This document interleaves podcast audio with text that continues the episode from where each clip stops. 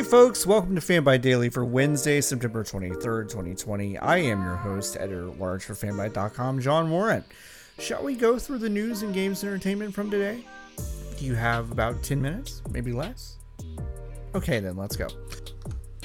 Jeff Keighley's Game Awards, the annual tradition in wintertime, focusing on trailer marathons, which is kind of encroaching on E3 territory for revealing the biggest games of the calendar year, is still on for 2020 despite the global pandemic.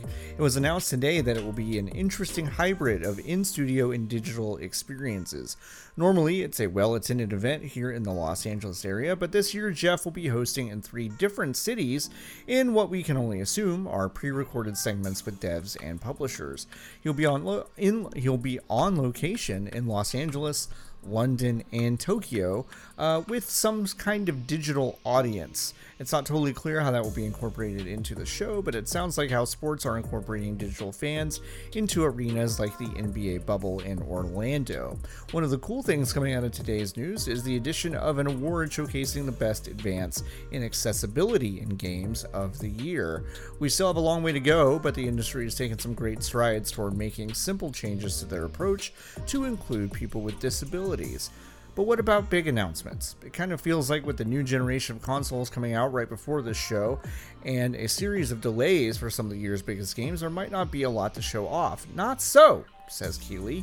Quote, the thing that I'm worried about more than anything is that there's so much anticipation for the show is that we don't have big games to announce to the fans. Then that becomes a disappointment too. So I talked to all the games companies and they're like, no, we've got great content to show fans around games and they're really excited to show that, he says. So yeah, it's going to be super interesting at the end of the year to see what comes out at the top, end quote. The Game Awards will stream on December 10th. We've reported that Spider-Man Miles Morales will have an Ultimate Edition available for PS5 that includes a remastered version of the 2018 PlayStation 4 game, Marvel's Spider-Man.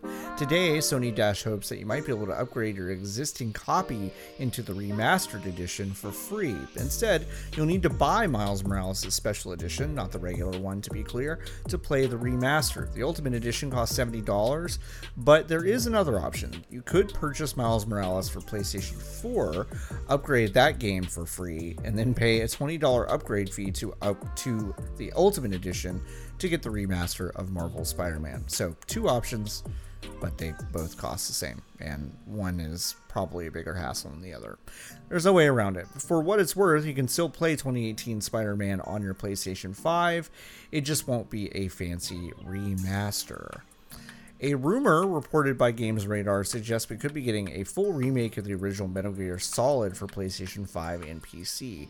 Take this with a really big grain of salt because this rumor has the same flavor and even some of the same participants as an eventually debunked rumor about Silent Hills being back in the works over at Konami. That was a few months ago, if you recall. Still, on a relatively slow news day, it's fun to dream about projects that could be surfacing soon. Hey, maybe Jeff will announce it.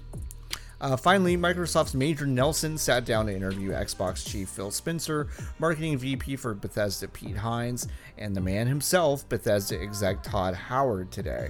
It was a half hour of victory laps and nostalgia for the foursome to celebrate Microsoft's incredible $7.5 billion purchase of ZeniMax Media, but perhaps the most interesting bit of reminiscing was from Howard himself, revealing that the original Xbox could reboot without letting the player know it was happening, which is how Morrowind dealt with running out of system memory. If there was ever a really long load in the Xbox version of that game, chances are the entire console was rebooting to restore memory to run the game. I love development tricks. That is it for Fanbyte Daily. Come back tomorrow for another episode. In the meantime, please check out our great podcasts over at podcastnet.work. You can find this show there, among many others, including our excellent RPG podcast, 99 Potions. This week we discussed all things Monster Hunter. It was a blast. Do not forget about Spawn on Me with Khalif Adams, which we introduced in the network last week. I'm still super excited about that. Thanks so much for hanging out, and we will see you all tomorrow.